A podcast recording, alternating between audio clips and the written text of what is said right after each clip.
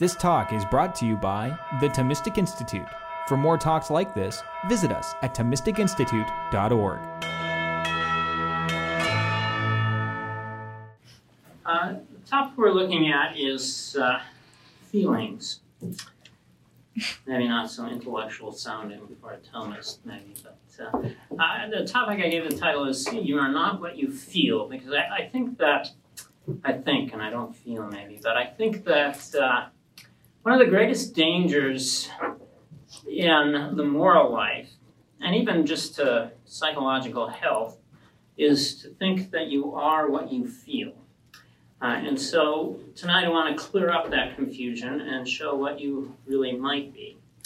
Uh, thinking that you are what you feel can lead to despair, uh, guilt, self hatred. Uh, and uh, so freeing yourself from this vision of uh, you are what you feel can be a great boon. Uh, so what's, what's really at issue here is a distinction in St. Thomas Aquinas between the will and emotions. I'm going to put this feeling here in the emotions. And I think that's the way we usually talk about it in English is uh, our emotions. We also call them feelings. Uh, and so I'll use the terms interchangeably.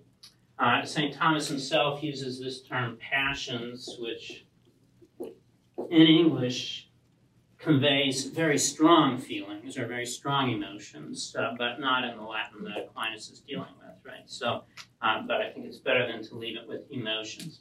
So the error we're looking at is you are what you feel, you are what your emotions are, and the way to get out of that error is to recognize that there's another important part of you that we're going to call the will.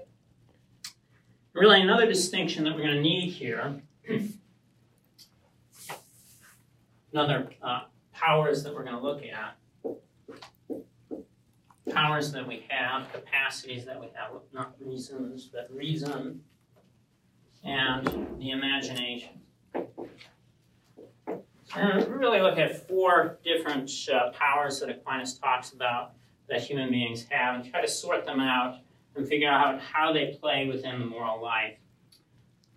So I uh, am going to uh, try my hand at art here, which isn't going to be too uh, great, perhaps. But uh, this is the profile of somebody. Maybe it looks a little bit simian, perhaps. But uh, at any rate, this is a profile of somebody. So, uh, and uh, what we want to distinguish is between the head and the heart. Uh, these are just images, really, here. the head gives us what I will call knowing power.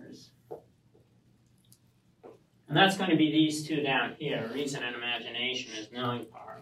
And, and the heart uh, is uh, going to be desiring powers. So the difference between these two, knowing powers is, uh, well, you know the world around you with, with your knowing powers. Uh, you take in the world is fundamental to Aquinas' notion here. So you have, uh, you know, the room around you, the people around you, you're aware of them, right? You are, in some sense, uh, taking them into your mind, right? Uh, and the contrast to that is in the desiring powers, which move out. So here you're moving out towards the world in some way or other. So that's the biggest contrast between them. Uh, so uh, to get a picture between the two, uh, if uh, you know you're aware of a spider, uh, then uh, you might know various facts about the spider. You might see it move and so on. Uh, but if you happen to have a phobia of spiders, uh, or at least a kind of aversion towards them, you're going to feel, well, fear or uh, disgust or something like that. Just knowing about the spider is one thing, but when you desire, when you have the fear, then your, your movement is to do something in the world, right? So that's where you get into the desiring powers. That's the difference between the two kinds of uh, powers, uh, the two broad categories of powers, and we're going to divide each of them uh, into uh, uh, two, the will and the emotions for the desiring power, and reason and imagination for the knowing power. So we're going to have to, if we want to put this pictorially, we'll have to divide the heart, I suppose, right? So you're going to have within the heart uh, the will and uh, the emotions. Although, quite frankly, a lot of times I draw this with two hearts, which isn't maybe anatomically correct, but uh, might convey in Aquinas' mind a little bit better what we're talking about because there is really quite a massive divide between emotions and will. It's not just like two parts of one heart. They're, they're really quite distinct from one another. So we'll start with the emotions because I think that's what we're all most familiar with. Uh, so the emotions, which we call our feelings, uh, we, we move out to things, react to things, and uh, what's very important about the emotions is uh, that they involve this bodily element. Right? So uh, your heart starts beating faster when you're afraid, or uh, uh, maybe you get embarrassed and blood rushes to the, your skin and everybody sees you turn red or something like that. These are bodily changes that are taking place. You know, if you're afraid, your muscles tense up. Uh, so what's going on here is the body is preparing for action because remember that's what emotions do. They move out, so you're going to go to action, right? So there's this bodily element uh, involved uh, in emotions, which we're going to find is going to be absent in the will. Uh, and another element of this is that we are sensibly aware, and that's why we call them feelings, right? So, what do I mean by sensibly aware? Well, uh, we have this kind of awareness of our own bodily states, right? So, if you're afraid, you feel the fear, right? You're sensibly aware of these changes that are taking place in you in some obscure way, typically, right? Uh, you don't know precisely what the changes are involved. Uh, but uh, sometimes you feel it quite locally, like if you do get embarrassed and your face flushes, your face feels warm and you feel that, right?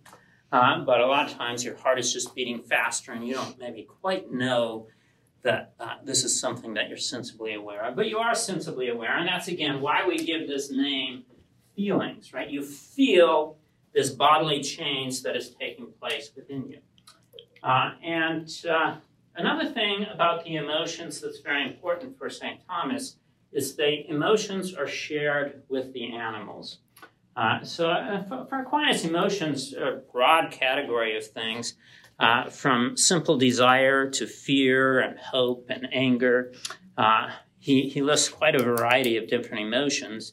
And uh, most animals, most at least higher animals, uh, have the same emotions that human beings would have. You know? So uh, if you look like at a dog or a cat, the dog or a cat will have desires, will have uh, enjoyment, uh, will have fear, uh, will have hope or anger.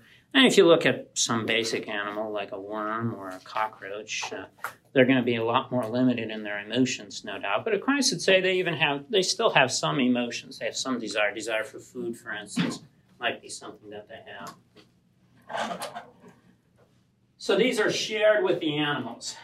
Now, uh, the will, not so moving up to the will, so the will, Aquinas also calls the rational or intellectual appetite, and we'll see uh, a connection to reason uh, as we go on and look at uh, the knowing powers and then make a comparison between all of them.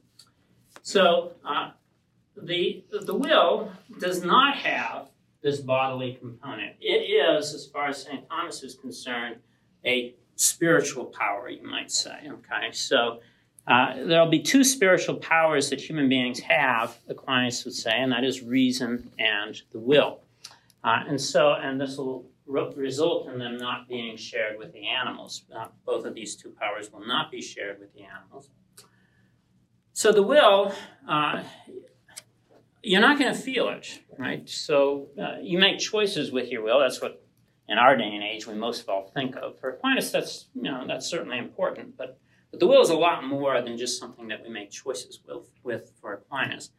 But if you think about your choices, you're aware of them, but you don't feel them the way you feel your emotions, right? So, uh, and Aquinas says, well, you can't feel them because they don't involve this bodily change, the way that emotions involve a bodily change. So uh, that's why you'll never feel your acts of will. But one result of that is, is we as human beings, uh, we, we pay more attention to what we feel, to what we sense, right? Uh, so if we are bodily and spiritual beings, as St. Thomas says we are, well, unfortunately, we pay a lot more attention to our bodies than to our spiritual element, as a general rule, right? Uh, and uh, it can be that same way here between the emotions and the will. We pay a lot more attention to the emotions because we can feel them than we do to the will, which we cannot feel. So the will is this non bodily power, spiritual power. We're aware of it but we're not going to be aware of it with our senses. What we're going to be aware with it is, is with our reason here, which again we'll talk about shortly. And very importantly for Aquinas, uh, the will is what finally and ultimately moves us to act, at least if we have time to think about it, which typically we do, right? So uh, sometimes we just immediately react to a situation without thinking, and, and then Aquinas might say, well, the will doesn't come into play. But uh, but if we have time to think about it, uh, the will is what finally moves us to act, right? So this will be the key in saying you are not what you feel, right? So, you know, suppose, for instance, uh, you uh, are presented with a nice big bowl of ice cream, and uh, maybe it's not advisable for you to eat it. Uh, maybe because you'll gain weight or it wouldn't be good for your health otherwise, whatever it might be. Uh, and uh, but what you have in the emotions in this situation, let's say, is well, you desire, right? And you feel this desire. Right? But what are you finally going to do? What you're finally going to do depends upon what you choose to do. It doesn't depend upon what you feel, right? You feel like eating the bowl of ice cream, but you don't have to. The bottom line is, what are you going to do with your will? What are you going to choose to do? So uh, the will is this very special power in Aquinas uh, by which you determine for yourself what you're going to do. Now, I'll talk a little bit about love here. this word, uh, so the word love is a very fluid word. Uh, it uh, you, you can use it to say, well, I love ice cream, and give my example just there. Or you could say, well, Mother Teresa loves the poor. Well, you mean two quite dramatically different things when you say you somebody loves ice cream and somebody loves another human being, right? Uh, same word being used, so you kind of have to watch out here. I'm going to be uh, concerned with uh, the use of love that refers to love of others excuse me, not the acquisitive love where you want to get something like ice cream, right? Uh, but uh, where you love other human beings. And uh, the point I want to make is that this love is found ultimately in the will, not in the emotions. Now, we can have nice, warm emotions, nice, warm feelings towards other human beings, uh, and uh, that's a good thing. Uh, some people are, are, very negative about the emotions. Aquinas is, is uh, I think, a lot more balanced. He will recognize there are lots of val- there's a lot of value to the emotions. Uh, my point here isn't to downgrade uh, when you have uh, a, uh, a nice feeling towards somebody. that can be a very good thing. But ultimately, true love, in the deepest sense of love, love of other human beings, is not going to be a feeling. It's going to be found in the will. So it's going to be found in uh, the spiritual power in the will. Um, uh, the way uh, that I like to get at this is what I call contrast situations, uh, where there's a kind of struggle between uh, the emotions and uh, love. so uh, just think of a good friendship. And we sometimes say friendship is tried and tested in hard times, right? Uh, well, why is that? Well, it's because in those hard times, the emotions kind of give up, you might say, right? The emotions kind of turn against the friend in a way. Uh, but the question is not how do you feel at the moment of the hard times, but what do you do? What do you choose to do? That's where you're really you're going to find your love, right? Uh, this can be especially the case within, say, marriage. Marriage we associate a lot of times with a very strong emotion, romantic love, right? And uh, certainly in the United States, uh, we see marriage as at least starting with romantic love, right? but, uh, you know, romantic love doesn't stick throughout the marriage, right? It's, uh, it comes and goes, right? But uh, our emotions tend to be kind of fickle.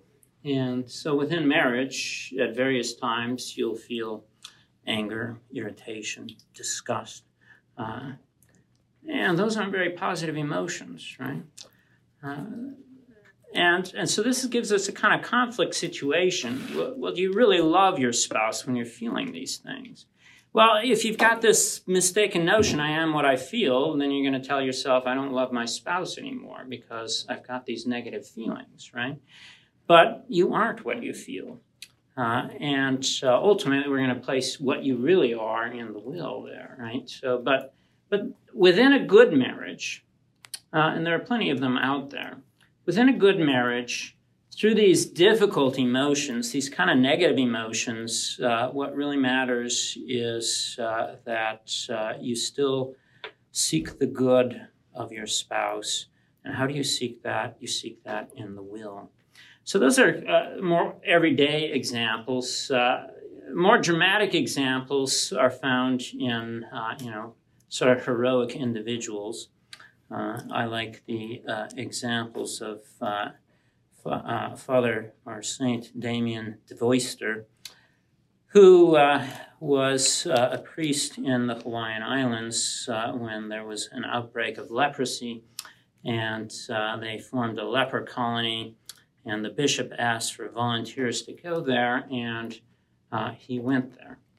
Uh, and uh, at this point, you might say just about all of his emotions were against helping those because there was disgust from the appearance, the smell uh, of the individuals. Uh, and there was also uh, a kind of, uh, you know, anger and resentment because he was actually rejected by the lepers who were there because he wasn't one of them, right?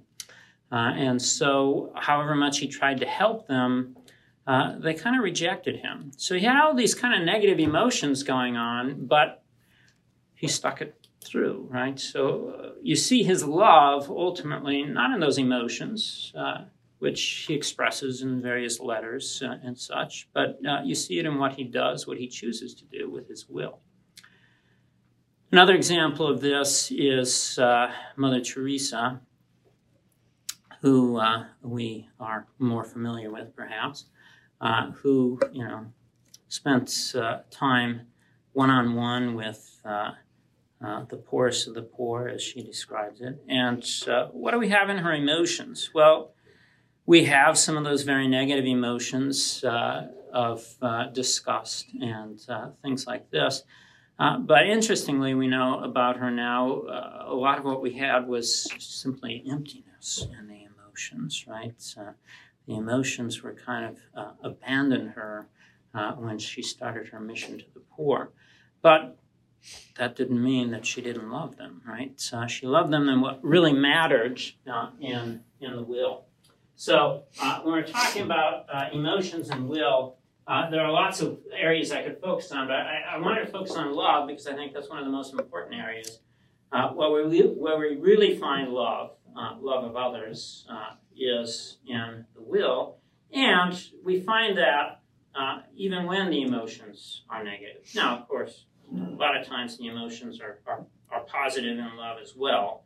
I, I just picked these sort of conflict situations to make it more evident to us that, uh, well, what really matters in the love is not in the emotions, but in. So, what we truly are uh, through all of this, then, is in your will. Uh, if you feel angry at somebody, uh, you still have to choose what to do. Are you going to yell at your friend because you're angry, or are you going to try to calm yourself down and uh, you know, talk reasonably with your friend. Uh, this is a choice that's up to you, and you don't have to define yourself by your anger. That's the error that I'm trying to overcome, is defining yourself by what you feel. A way of putting what I've been saying is uh, there's a difference between sin, or if one doesn't like that theological term, then wrongdoing and temptation. Difference between sin and temptation. So, temptation is, is when you're being pulled and led towards sin, towards wrongdoing. And a lot of times the emotions are involved with that, not always, but a lot of times the emotions are drawing us on to wrongdoing. So if you're angry at your friend, and you really shouldn't be angry at your friend, uh, you've got this emotion uh, pulling you to yell at your friend, and that's kind of a temptation now that uh, you're faced with, right? Uh, but uh, that's not yet sin, right? Sin is when you go carry through and uh, choose to act on this temptation. Or at least, Aquinas will say, uh, when you choose not to do something about the emotion. I'll talk more about that later. But right now, we can just look at it as you choose not to, uh, uh, you choose to act on the uh, temptation, and that brings you to sin. Uh, you can you can feel that anger, and there may be very little that you can do about it. But we'll talk about what you can do about it later on. But uh, you can feel that anger. And again, if you define yourself by what you feel, you might say, well, gee, I'm a, I'm a bad person, right? Uh, and, and, that's, uh, well, again, what I'm trying to overcome in this talk is no, you aren't necessarily a bad person just because you have a bad feeling, right? The question is, what do you choose to do? Uh, where do you go with that? Now, with all this distinction between will and emotions, uh, we sh- we should note, and we'll note more as we go along, that while they're distinct from one another, they're certainly interconnected, right? So, uh, certainly, the choices that we make is a lot of times influenced by the emotions that we feel, right? Aquinas thinks that uh, this is almost always the case, that our choices are influenced by the emotions that we feel. Influenced, but not necessarily determined by the emotions that we feel, right? So if you feel angry, you might go ahead and choose to yell at your friend, right? Uh, because the emotions have drawn you on, right? Uh, but in the end, as I suggest, we can do something about that. And that's going to depend upon understanding these other powers, reason and imagination.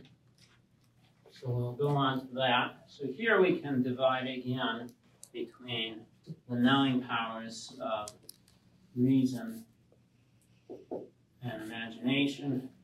We want to put that pictorially, again, dividing between them two.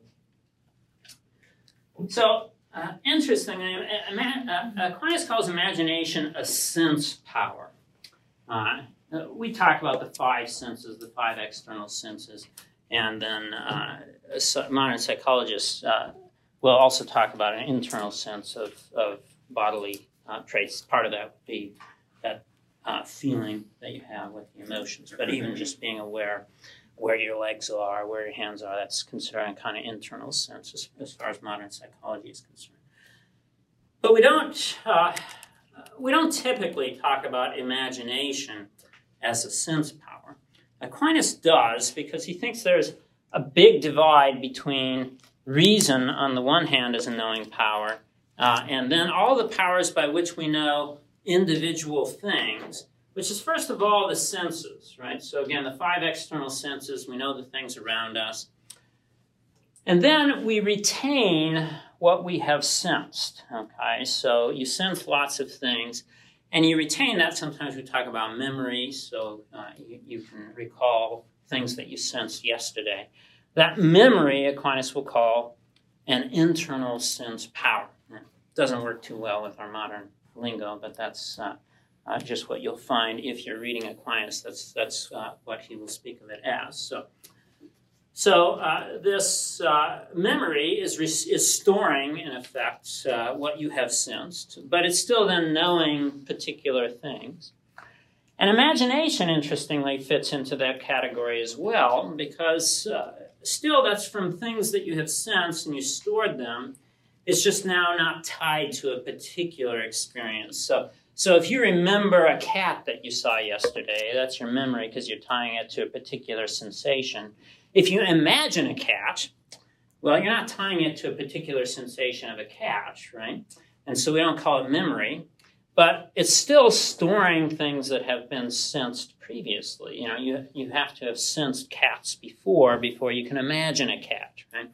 So imagination and memory in Aquinas' mind, uh, you know, are linked in that way. Uh, that they're still dealing with particular things, only when you imagine the cat, it's not really this or that particular cat. It's just uh, a, a, cat, uh, still considering particular details, but not tying it to a particular instance of it. In English, we tend to use the word imagination meaning that we put things together in a new way. So you imagine a ten headed monster or something like that. You've never actually seen a ten headed monster.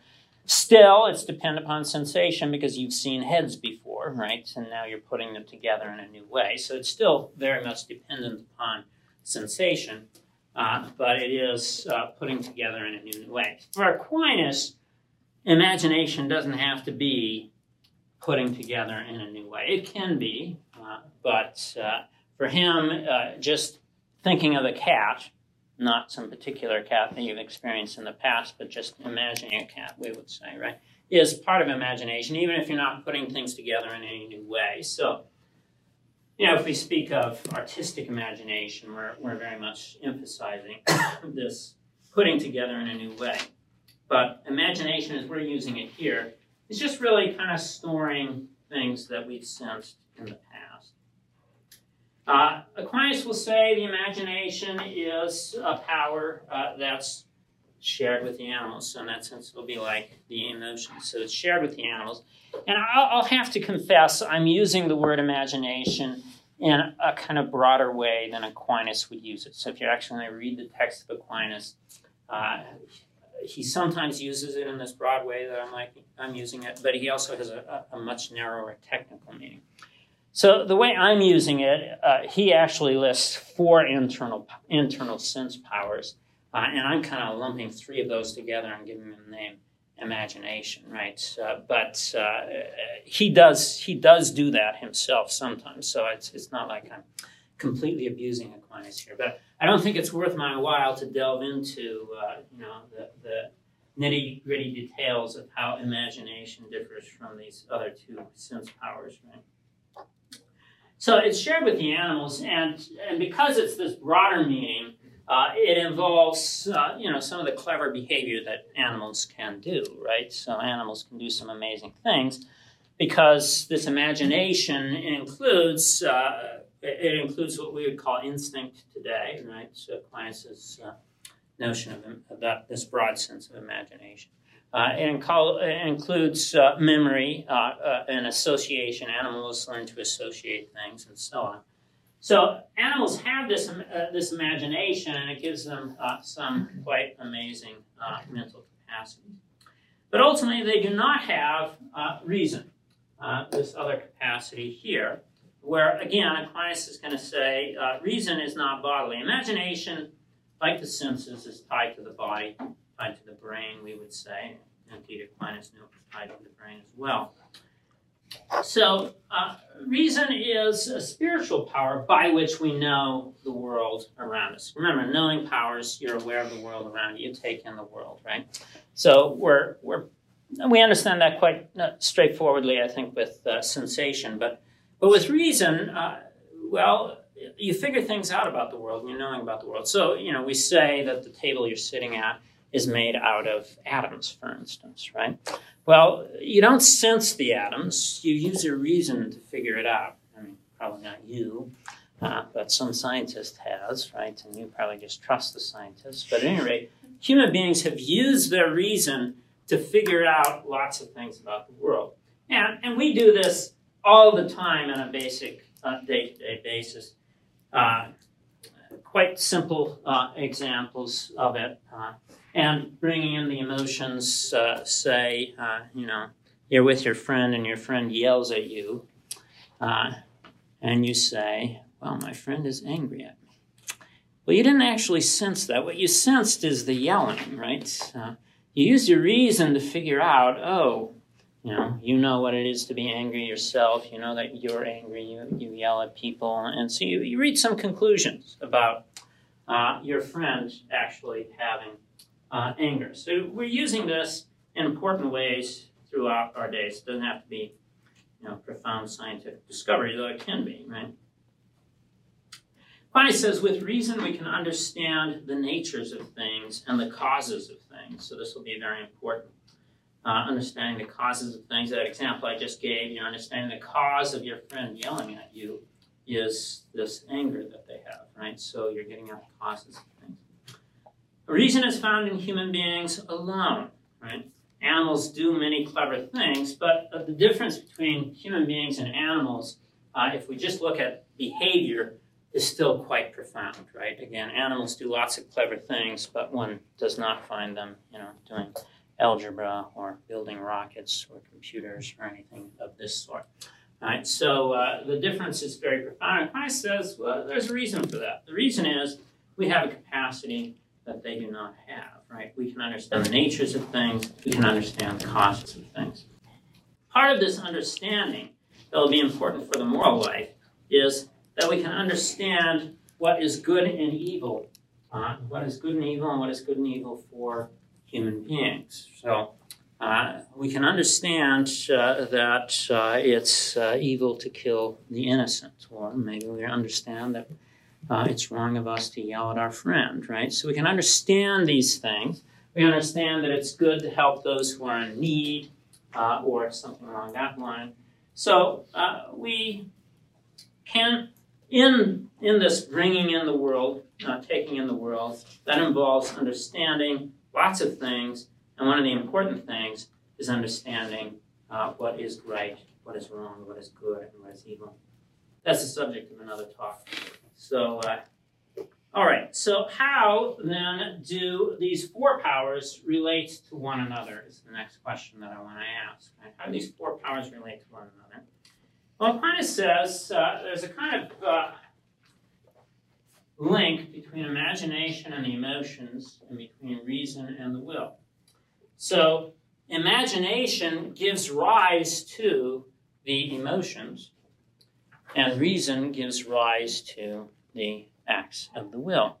The idea underlying uh, both of these is uh, the notion that before we desire something, we have to know in some way that it's good. Right? It can be pretty minimal.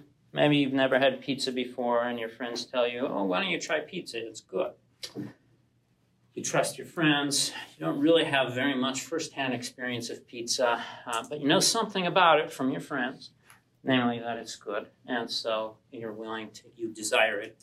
Now, once you've had it, maybe then you desire it more because you know more about it, right? So, so you have to know something uh, about something being good in order to desire it. So you're always going to find some knowing power preceding the desiring power. And for the emotions, it's the imagination that most formally precedes the emotions, right? And for the will, it is reason that most formally precedes uh, will. That being said, we should note that the imagination can fall under reason, can be guided by reason.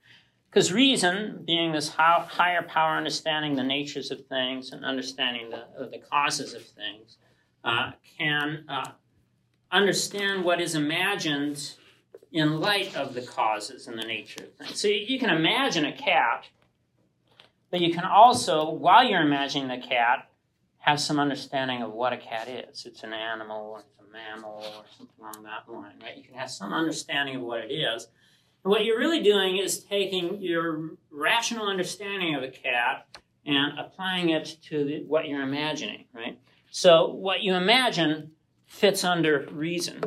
And that being the case, the emotions, yeah, what they, uh, what they first of all follow is the imagination, but the imagination can be formed by reason, so the emotions can also follow reason, right? Follow reason in conjunction with imagination, right? Not just reason by itself, but uh, they can follow reason uh, uh, forming imagination, would be the way of putting it. So uh, if uh, what you have is, uh, say, a frightening image, you're watching a horror movie or something like that, you have a frightening image, well, you might have the emotion of fear coming right then out of the imagination, right? Now, fear is a pretty powerful emotion, but it's still possible that you could then look at this rationally and say, uh, well, really, this is just a movie and it's nothing real. And so that might then lessen your fear, right? If you can step back with your reason forming and shaping what the, the imagination is presenting to you. So the emotion then can be affected by reason. I'll talk more about that a little bit later here. so the idea here is uh, we are not what we feel, and that's important to recognize. Uh, but it's also important to recognize that we can do something about our feelings. Uh, a lot of times it's fairly limited, but we can do something about our feelings. So uh, I like to take the example of anger while driving, uh, because I think most of us Americans have experienced that at any rate, right? Uh, we get angry while driving. So, suppose you're driving along and somebody cuts in front of you, and you start cursing and saying, that idiot, or something like that, right? You, have got this emotion of anger that's uh, kind of boiling up inside of you. Now, you can do something about that anger. So that anger is there. One thing you can uh, do here is, well, you can at least not act on it, right? Uh, you cannot act on it. Again, I said you don't have to yell at your friend when you're feeling the anger. So that's one thing. But you can actually modify the anger itself, modify the emotion itself. And that's what I'm going to look at now. You can do that because of what I just said, that the imagination can fall under reason, right? And, and be, uh, in a sense, uh, controlled by reason. So, uh, you know, when you're angry at somebody, it's very helpful when you're trying to uh, deal with your emotions to understand them better, right? Uh, and uh, Aquinas talks actually a lot about the emotions and what causes them and, and, things along that line, and that can be very important stuff. What he says about anger is that uh, you get angry when you think you've been put down by somebody else. Right? You get angry when you think you've been put down by somebody else. And so, uh, in effect, this guy is cut in front of you, and it's sort of like, well, who does he think he is cutting in front of me, huh? You've been put down by him in some way or other, right? Uh, so, but once you know that, that this is what gets you angry is when you think you've been put down, you can look at it in a more rational way. Uh, so here are some possible ways that you could do it, not an exhaustive list by any means, but uh, you can recognize that you really haven't been put down that much. Right? It's not that big of a deal that this person cut in front of you, right? So if you think that you've been put down a lot, you were up here and this guy put you way down here, well, then that's going to shoot the anger way up. But if in fact you think, well, I really haven't been put down that much, then the anger might diminish, right? Uh, another way is uh, actually to put yourself down, right? Uh, because uh, you feel like you've been put down because you think you're so down high to begin with, right? Uh, pride is, is oftentimes underlying our anger, right? We think we're important, and then uh, so we're more easily wounded and, and, think we're put down.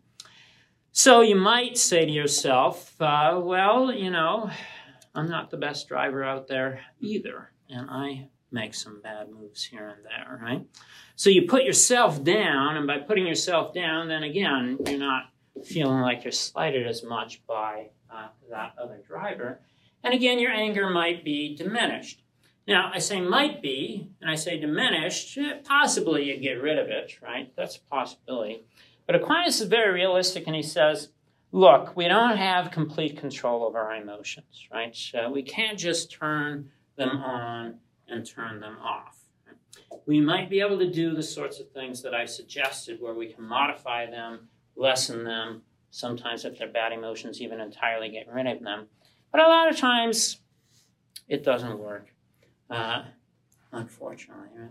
But again, remember, you're not what you feel, right? You're not what you feel. But a lot of times you, you try, but you can't get rid of that anger, right? This is a lot of times because you got a habit of, of being an angry person, say, for instance, and habits take a while to get uh, overcome, right? So I'll talk about that more as well. So, uh, but it's important to know that you can do something. And then it's also important to know, I think, that if you fail, it's not the end of the world, right? Uh, because you are not what you feel. So, I mean, one, one scenario here is you say, Oh, I'm angry at this guy, I'm going to try and lessen my anger. And again, uh, you know, Aquinas didn't talk about this, but uh, but some realistic things are like, you know, people say, you know, take some deep breaths if you're angry. I think that's right. That's that's helpful, right? Uh, though again, that's not in Aquinas, but though he does say things like taking a warm bath mm-hmm. sorrow. Okay. Uh, interestingly enough. But uh, at any rate, um, so uh, so you try various things, but it doesn't seem to work. Right? So sometimes it will, but sometimes it won't. So at the end, when it doesn't get to, it doesn't seem to work, uh, one reaction you could have is you could really get down on yourself, kind of angry at yourself. Oh, I can't control myself here, so I can't control my anger. But again, you are not what you feel, right? You are not what you feel. Uh, you are ultimately what you find in the will. And the question is, what are you going to choose to do at the end of it? Um, so, what we have here so far is reason and imagination affecting emotions, and the and the will is going to follow some judgment of what's good of reason, right? Some judgment of what's good of reason uh, is what ultimately the will is going to follow. Could be a bad judgment. Might make a bad judgment, as we'll see. Now, things go the other way as well. These desiring powers influence our knowing powers. so emotions can influence the judgment of reason. Emotions can influence the judgment of reason very much so. So, if uh, you are angry uh, at somebody, uh, you, know, you might feel like uh, yelling at them, and then you might judge that yelling at them would be a good thing with your reason. You might judge that, right? Uh, what's gone on here is that the emotion has affected your judgment of reason because, well, satisfying emotions is partly good, right? It's not the full good by any means, but it's partly good. Uh, and so reason can follow along and say, yeah, that's good to yell at this person because that satisfies my emotion of anger. So here you've got not reason shaping the emotion, but the emotion shaping reason. right? So uh, this can happen as well. And because it shapes reason and the will follows reason, then the emotion can lead the will on. So once you judge that, yes, it would be a great thing to yell at this person with your reason, well, then you might go ahead and choose to yell at the person, right? Because uh, your judgment ultimately influences uh, what you choose to do. So the will will be influenced by the judgments of reason, which might themselves be influenced by the emotions. But the will can also influence the other way around, right? Because, uh, and I've already been describing this really, because the will is what you ultimately choose to do things with, and so you can actually choose to focus upon this or that thing with uh, your will. So you can choose to think about how it's not that big of a deal that this person cut in front of me, or you can choose to think about how you're not the best driver in the world, right? So you can uh, choose to do that. Now, again, uh, making that choice may not stop in the next moment the old thoughts from creeping up, rising up. Uh, I like to use the example of fear here. So if, if you're a fearful person, uh, it's not too good to live in an old creaky house, I suppose, right? So if you're a fearful person, so every creak you hear, ah, is that an intruder or something like that, right? Now you can use a reason and probably say, yeah, there's no good reason to suppose there's an intruder here, but let's face it, The emotion of fear is a powerful emotion. So after you say that with your with you make that choice with your will to move your your reason to think you know more rationally about it. The very next moment you might be going back to you know worrying about the next creak that you hear in the house, right? So. Uh, but still, you can, with your will, choose to think about certain things, and that is ultimately the way that you will then modify the emotions, as I've already described them. Right? Now, the last thing that I want to emphasize is that all of this leads to the formation of habits, really changing here our desires, and in particular the emotions, but in the will as well, over the long run. So I said, well, even right here and now, in the immediate moment, you can do something about your emotions. You can calm your anger, right? So you can do something about it, right? That's a possibility. As I've pointed out, well, it might not always work that great, but you do have some uh, uh, power to uh, control this to some degree. And that's very important one. We need that, but as I said, that might fail in any given instance, you might not succeed. And part of the reason it might not succeed is because of your habits. And your habits here are not just mere physical habits. we sometimes think a habit like, uh, you know, uh, something like uh, flicking on a switch or flicking off a switch as you leave the bathroom. Uh, I like to use the example when my daughter was about uh, three or four years old and taking a bath, and I left the bathroom and flicked off the switch, and uh, then heard screams coming out of the bathroom. Right, so. Uh, uh, so that was we speak of that being a habit, but really more profoundly and more importantly, a habit is a habit of thinking or desiring in some way. Habit. And so sometimes we talk about smoking as a habit. Uh, that has an element of desire, but also has this sort of physical component of a kind of addiction to it, right? Uh, and uh, even when one doesn't have that physical component of addiction, one can have habits of thinking or desiring. And so you might be a very angry sort of person. You, have got a habit in the emotion of anger that this is a kind of immediate response that you have, right? Uh, and so that habit is there, and that makes it hard for you to control your anger right here and now in the current situation. Not impossible, but it makes it harder for you to do so. But uh, what's important here is that habits are formed over time by repeated choices. Uh, and you can change your habits. So if you are an angry person, you are not what you feel, not only in the sense that you're not what you feel right here and now, and you're angry right here and now. But you're also not what you feel, bottom line, with the habits that you have if you have a habit of being an irritable person. Because you can change your emotions in the long run. Now, you do this by changing them immediately in the current situation, but doing that repeatedly. Because that's how habits are formed. You repeatedly act in a certain way, and habits come to be formed, right? Uh, and so, if you repeatedly attempt to control your anger, repeatedly attempt to control your anger, uh, over time, you can change this. This is not a New Year's resolution where starting January 1st, I'm not going to be an angry person, right? It's going to take time, lots of time. Uh, years. It's a lifetime project, uh, in fact, right? Changing who we are and the emotions that we have.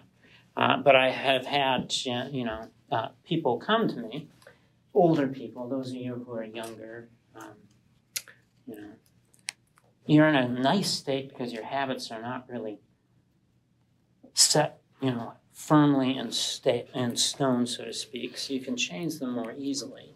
But you also have less experience of, of changing them. Uh, those of us who are older, our emotions are more fixed, and it's, uh, it's a harder project to uh, modify them as you go along. But I have had plenty of people, again, typically older people, tell me things such as, yeah, when I was young, I was an angry person.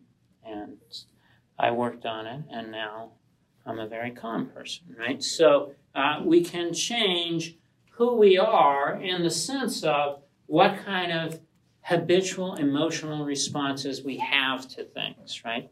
Uh, and within, say, psychology, uh, something like cognitive behavior uh, psychology, uh, the view there is very much along the lines of changing the habits, and in fact, by changing, they emphasize by changing the way we think about right? Because by changing the way we think about things, we're also going to change the uh, way we feel or uh, desire them. That's the, the cognitive is changing the thinking, uh, behavioral is changing down here in the emotions. Uh, and uh, so ultimately, uh, I would say that view within psychology fits very well within Aquinas' vision of things? So uh, we can change who we are over the long run, uh, and uh, we can change what we do right here and now with our desires. It's important to recognize that sometimes the best we can do is just say, well, I'm not going to act on it. I'm going to ignore it, right? So if you're angry, you try to lessen that anger, doesn't work. The best you can do is just not act on it, even though you are boiling inside and want to act on it, right? Uh, but even that, in the long run, has its effect, right? Uh, it has its effect in the will because we have habits in the will as well. Sometimes we speak about strength of will, and in that sense, yeah, uh, you, you strengthen your, your will's resistance to what you happen to feel at the moment. But also, I think, in the long run, just not carrying through with the emotions ultimately will lessen that emotional response, right? So that you will more readily be able to take those other measures that I suggested in controlling the emotions. So I'm going to tie this now in my last couple of seconds or minutes here into uh, the moral life uh, and to say that in the moral life we look at we sometimes speak of virtues uh, so virtue of justice uh, virtue of honesty a virtue of generosity uh, you know, a virtue of patience that's connected to anger. I've been talking a lot about anger right? So uh, and, and a lot of these virtues are really habits of desire a lot of the virtues are habits of desire. So if you want to become a good person, it's not an overnight project. It's not a New Year's resolution. It's a decision to try to change who you are. It's a lifetime project of changing who you are by some of the measures that I've suggested here. And so if you want to develop a virtue of generosity, uh, which for Aquinas is a virtue in which you, uh, you know, are, are quite uh, uh, eager and willing to give of your possessions uh, to others. So, I mean, there's one sense in which you just say, you know, you're kind of stingy. you you want to clutch onto the money, but you intellectually say, "Oh, but the just thing for me to do would be to, you know, give this money to this person," and you do it. Okay. Aquinas says, well, you don't have the virtue of generosity. You might have the virtue of justice. You don't have the virtue of generosity because generosity means you've got that habit in the emotions as well, right? Uh, what if you don't? Are you a bad person? No, Aquinas isn't saying you're a bad person. He's saying, look, you've got a ways to go. And we, most of us, do huh? have a ways to go. And that it's a whole lifetime project of changing who we are. Changing who you are to become that generous person. Don't expect next month you'll be generous if you aren't now. Don't even expect next year you'll be generous, but you might be more generous next year, more generous the year after that if you're working on it, right? And more and more as you work on it, you approach uh, these virtues, and that's what the moral life is really all about.